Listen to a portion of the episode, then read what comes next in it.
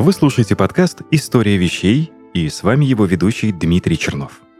Каждый выпуск мы будем разбирать историю самых разных предметов окружающего мира с древности и до настоящего времени.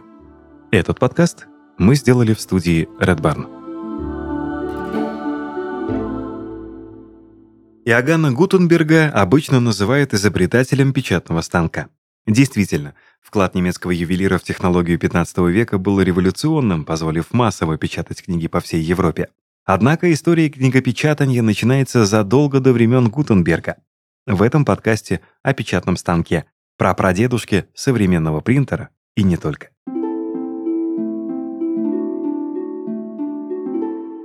Почти за 600 лет до Гутенберга китайские монахи наносили чернила на бумагу, используя метод, известный как блочная печать, при котором деревянные блоки покрываются чернилами и прижимаются к листам бумаги.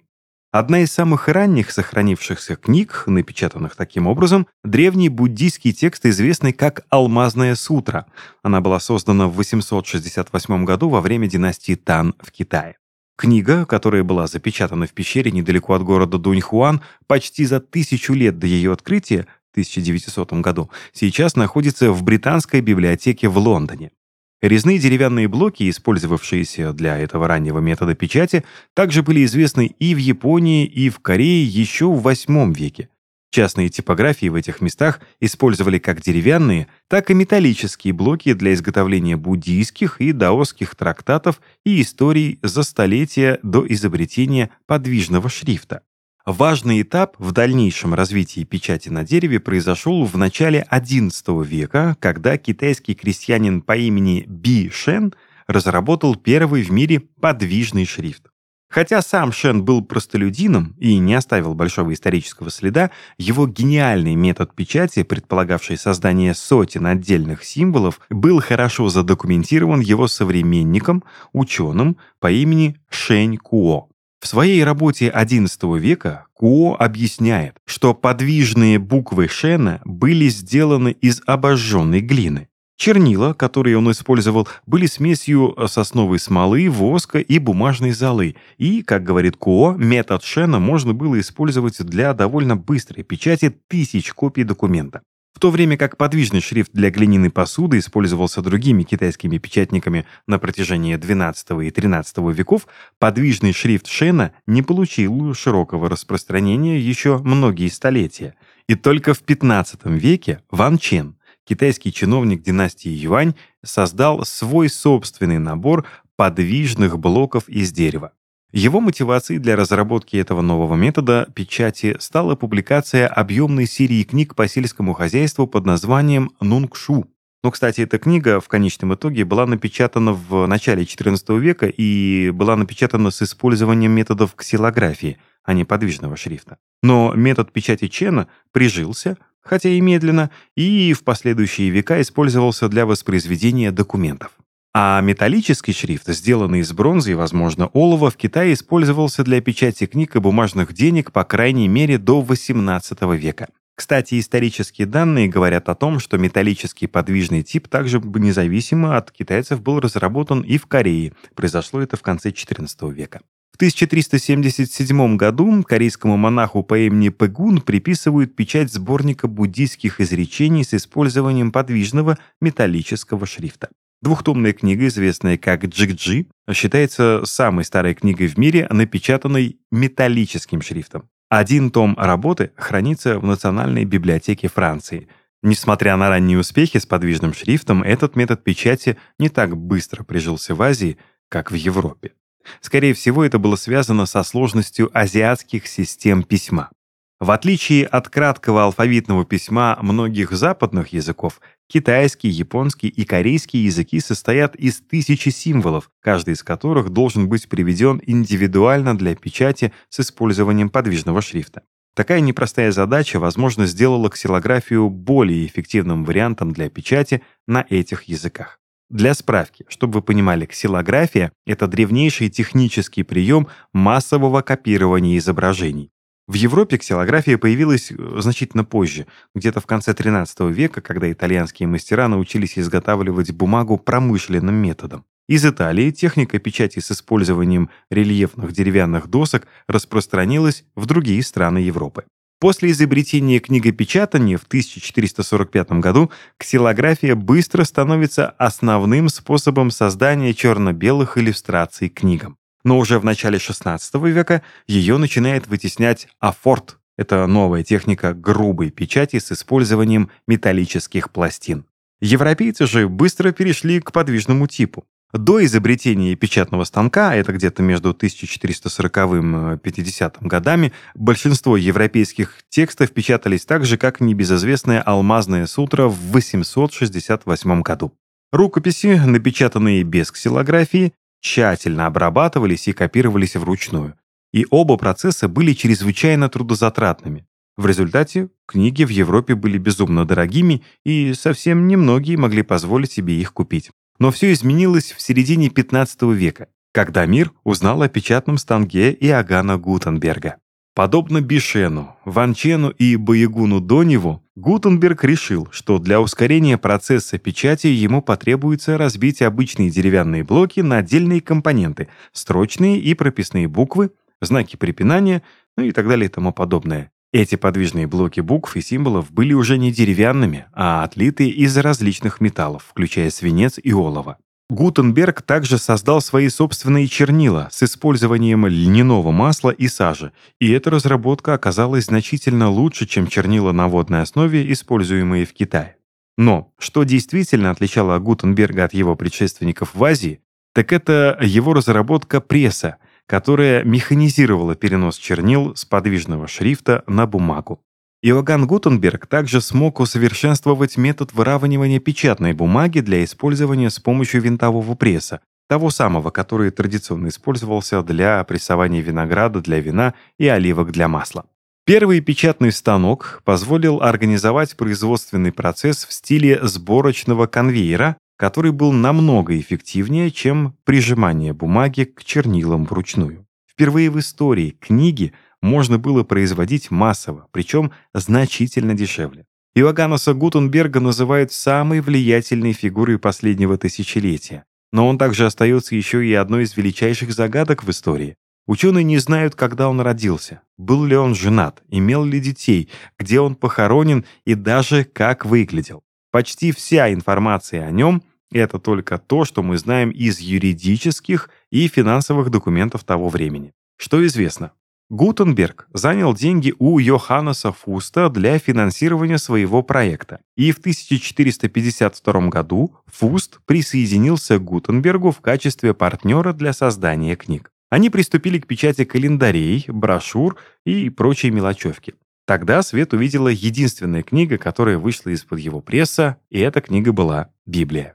И вот вам несколько любопытных фактов про Библию Гутенберга.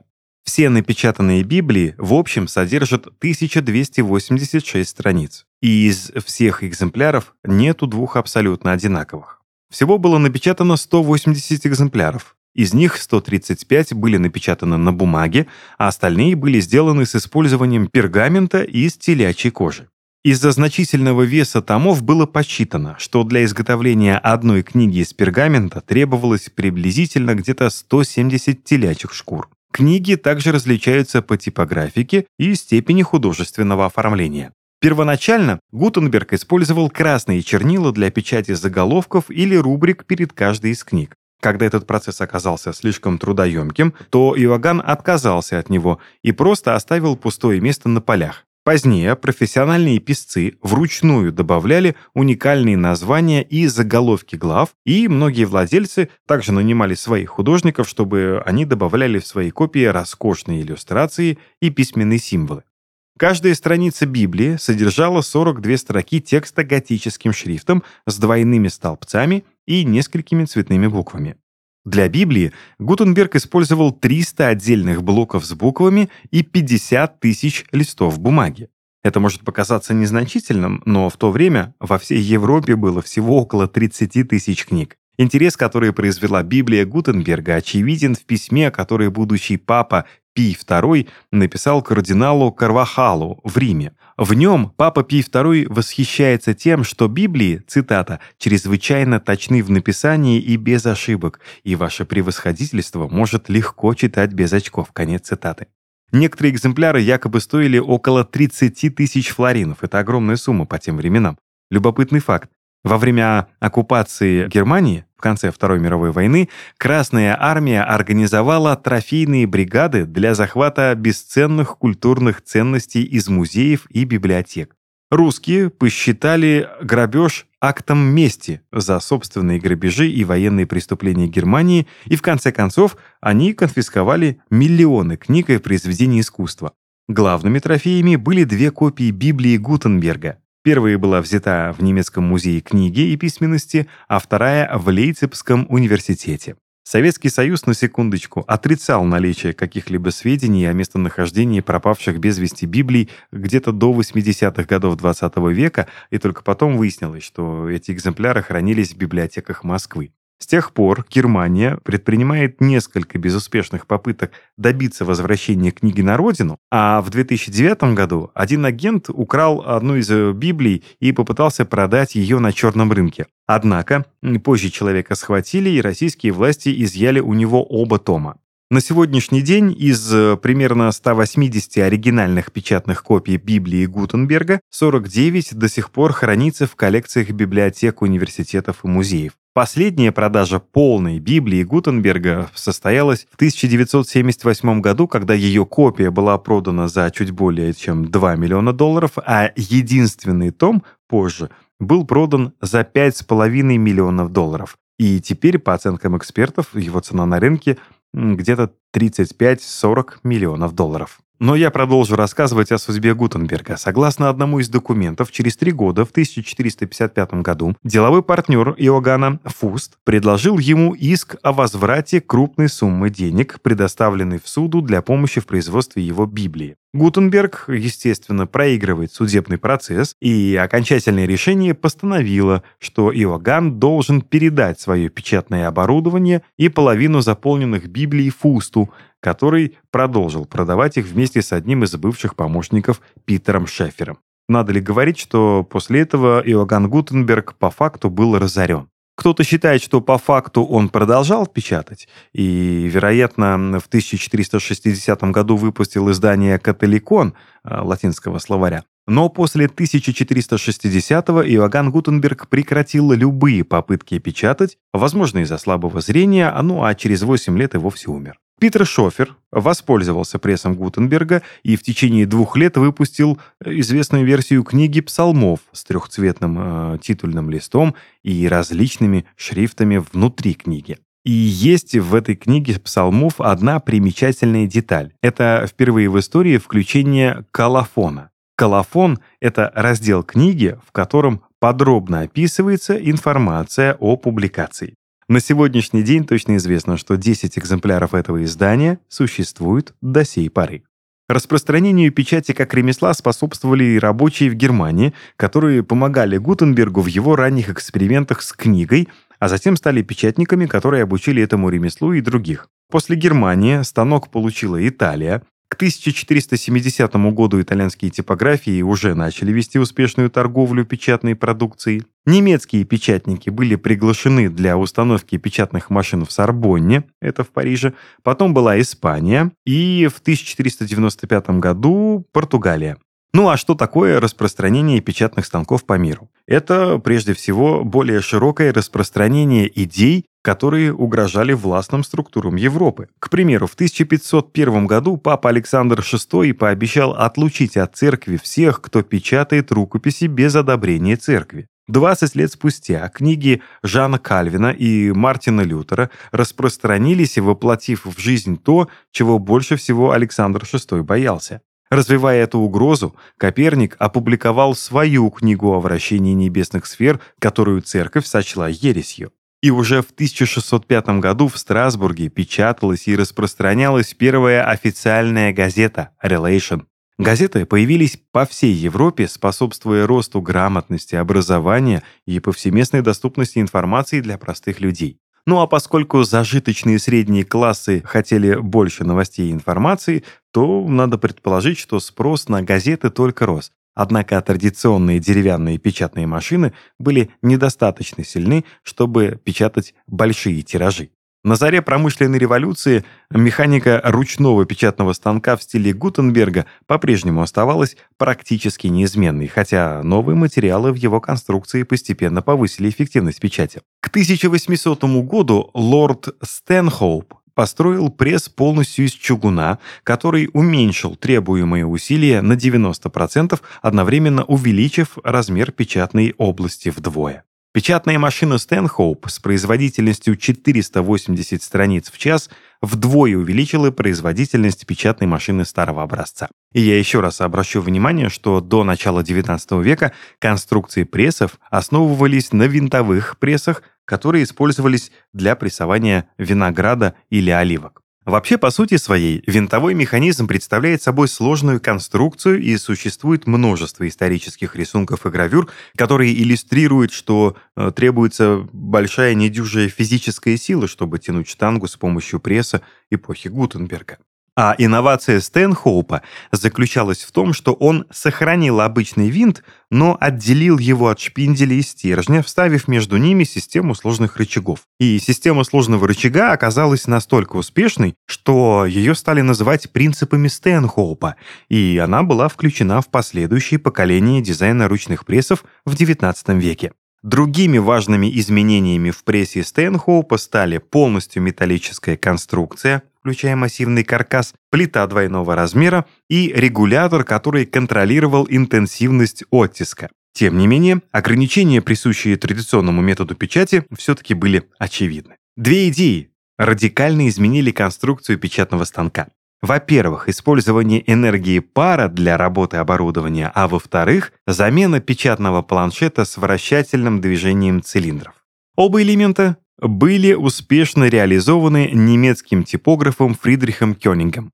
В 1803 году в Германии Фридрих Кёниг придумал пресс, в котором подъем и опускание плиты, а также возвратно-поступательные движения станины и нанесение краски на форму с помощью ряда роликов контролировались системой зубчатых колес. Кёник начал изготавливать улучшенные прессы и вскоре понял, что его прессы можно легко приводить в действие паром, так что они были полностью механическими. Кёник только не мог найти финансовой поддержки, поэтому он уехал в Германию, где нашел своего финансового покровителя. Фридрих Кёник был полон идей, но он не был механиком. Поэтому пригласил Андреса Бауэра, немецкого друга и опытного мастера, приехать в Англию, чтобы построить первые прессы.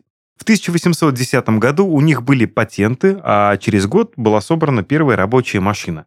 А еще через 365 дней она была улучшена. Кёниг и Бауэр придерживались другого подхода к принципу вращения. Они сконструировали цилиндр в виде валика, несущего лист бумаги и прижимающего его к печатной форме, размещенной на планшете, который перемещался взад и вперед. Вращение цилиндра было связано с поступательным движением станины, но оно отключалось, когда станина перемещалась назад и проходила под валиками с краской. И вот такой пресс впервые ввели в работу в Лондоне в 1812 году.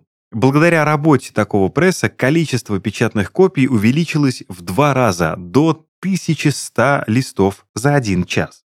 В 1818 году Кёнинг и Бауэр разработали двойной пресс, в котором лист бумаги, напечатанный с одной стороны под одним из цилиндров, переходил к другому для печати на другой стороне. И это уже называлось доводочной машиной, а по факту мы получили двустороннюю печать. В 1824 году Уильям Чорч добавил к этому цилиндру захваты, чтобы подбирать, удерживать, а затем автоматически отпускать лист бумаги. Но чтобы сделать цикл полностью непрерывным, плита не должна была быть плоской. И вот до этого, в 1944 году, додумался Ричард Хоу. Основным вкладом Ричарда Хоу в успех было изобретение роторного парового пресса, в котором пресс размещался на вращающемся цилиндре, а не на плоской станине, и печать стала намного быстрее.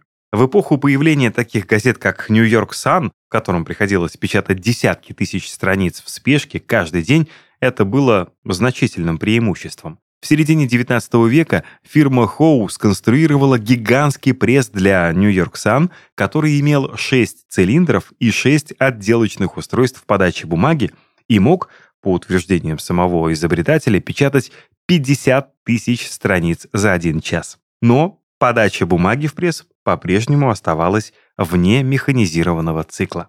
И механизация этого этапа была достигнута за счет использования рулона бумаги вместо листов. Первый пресс с рулонной подачей изготовил Уильям Баллок из Соединенных Штатов Америки в 1865 году. Он включал в себя устройство для резки бумаги и после печати производил 12 тысяч полных газет за один час. Чуть позже, в 70-х, э, Хоу изобрел и изготовил пресс с паровым приводом, который вместо печати с отдельных уложенных стопок листов бумаги мог печатать э, с рулонов газетной бумаги длиной в несколько миль, и печать была сразу одновременно на двух сторонах. Тогда-то и наступила эпоха газет. Мы с вами, конечно же, видели, как сейчас печатаются газеты, журналы или книги. Удивительно, но технология, которая до сих пор используется, восходит к концу XIX века. Ключевое слово — офсетная печать. Но что такое эта офсетная печать? Я объясню.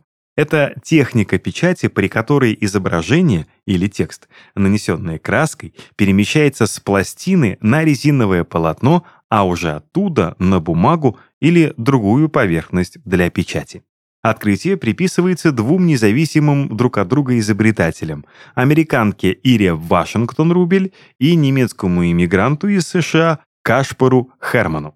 Примерно в 1904 году они оба создали печатные машины, которые печатали косвенно, то есть с печатной формы на резиновом валике, а затем на лист бумаги. Рубель, работая с печатным станком, тогда просто забыл загрузить лист во время печати и обнаружил, что резиновый коврик, который использовался для перемещения бумаги, давал гораздо более точные изображения, чем э, металлический. И технику оставалось просто доработать. И примерно в то же время иммигрант из США Кашпар Херман из Кёнигсберга, из Германии, преобразовал ротационные печатные машины для книг в офсетные. Одной из них была первая рулонная офсетная машина, в которой непрерывный рулон бумаги пропускался через печатную машину. И только после печати страницы разделялись и обрезались до нужного размера. Английский философ Фрэнсис Бэкон, которому приписывают разработку научного метода, написал еще в 1620-м, что три изобретения, навсегда изменившие мир, это порох, морской компас и печатный станок. На протяжении тысячелетий наука была в значительной степени индивидуальным занятием. Великих математиков и философов разделяли география, язык и медлительность рукописных публикаций. Копии научных данных были не только дорогими, но и труднодоступными и, конечно же, содержали в себе человеческие ошибки. Благодаря новообретенной способности публиковать научные открытия и экспериментальные данные и делиться ими с широкой аудиторией, наука сделала большой скачок вперед. Например, при разработке своей солнечно-центрической модели галактики в начале XVI э, века польский астроном Николай Коперник опирался не только на свои собственные небесные наблюдения, но и на напечатанные астрономические таблицы движения планет. А когда историк Элизабет Эйзенштейн напечатала свою книгу о влиянии печатного станка в 1980 году, она сказала, что самый большой подарок науке не обязательно в скорости распространения идей с помощью печатных книг, а в точности, с которой исходные данные были скопированы. Имея в руках напечатанные формулы и математические таблицы, ученые могли доверять точности существующих данных и уделять больше своего времени новым открытиям.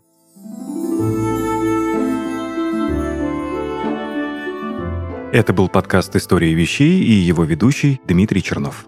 Расширяйте кругозор вместе со студией Red Barn. До новых встреч!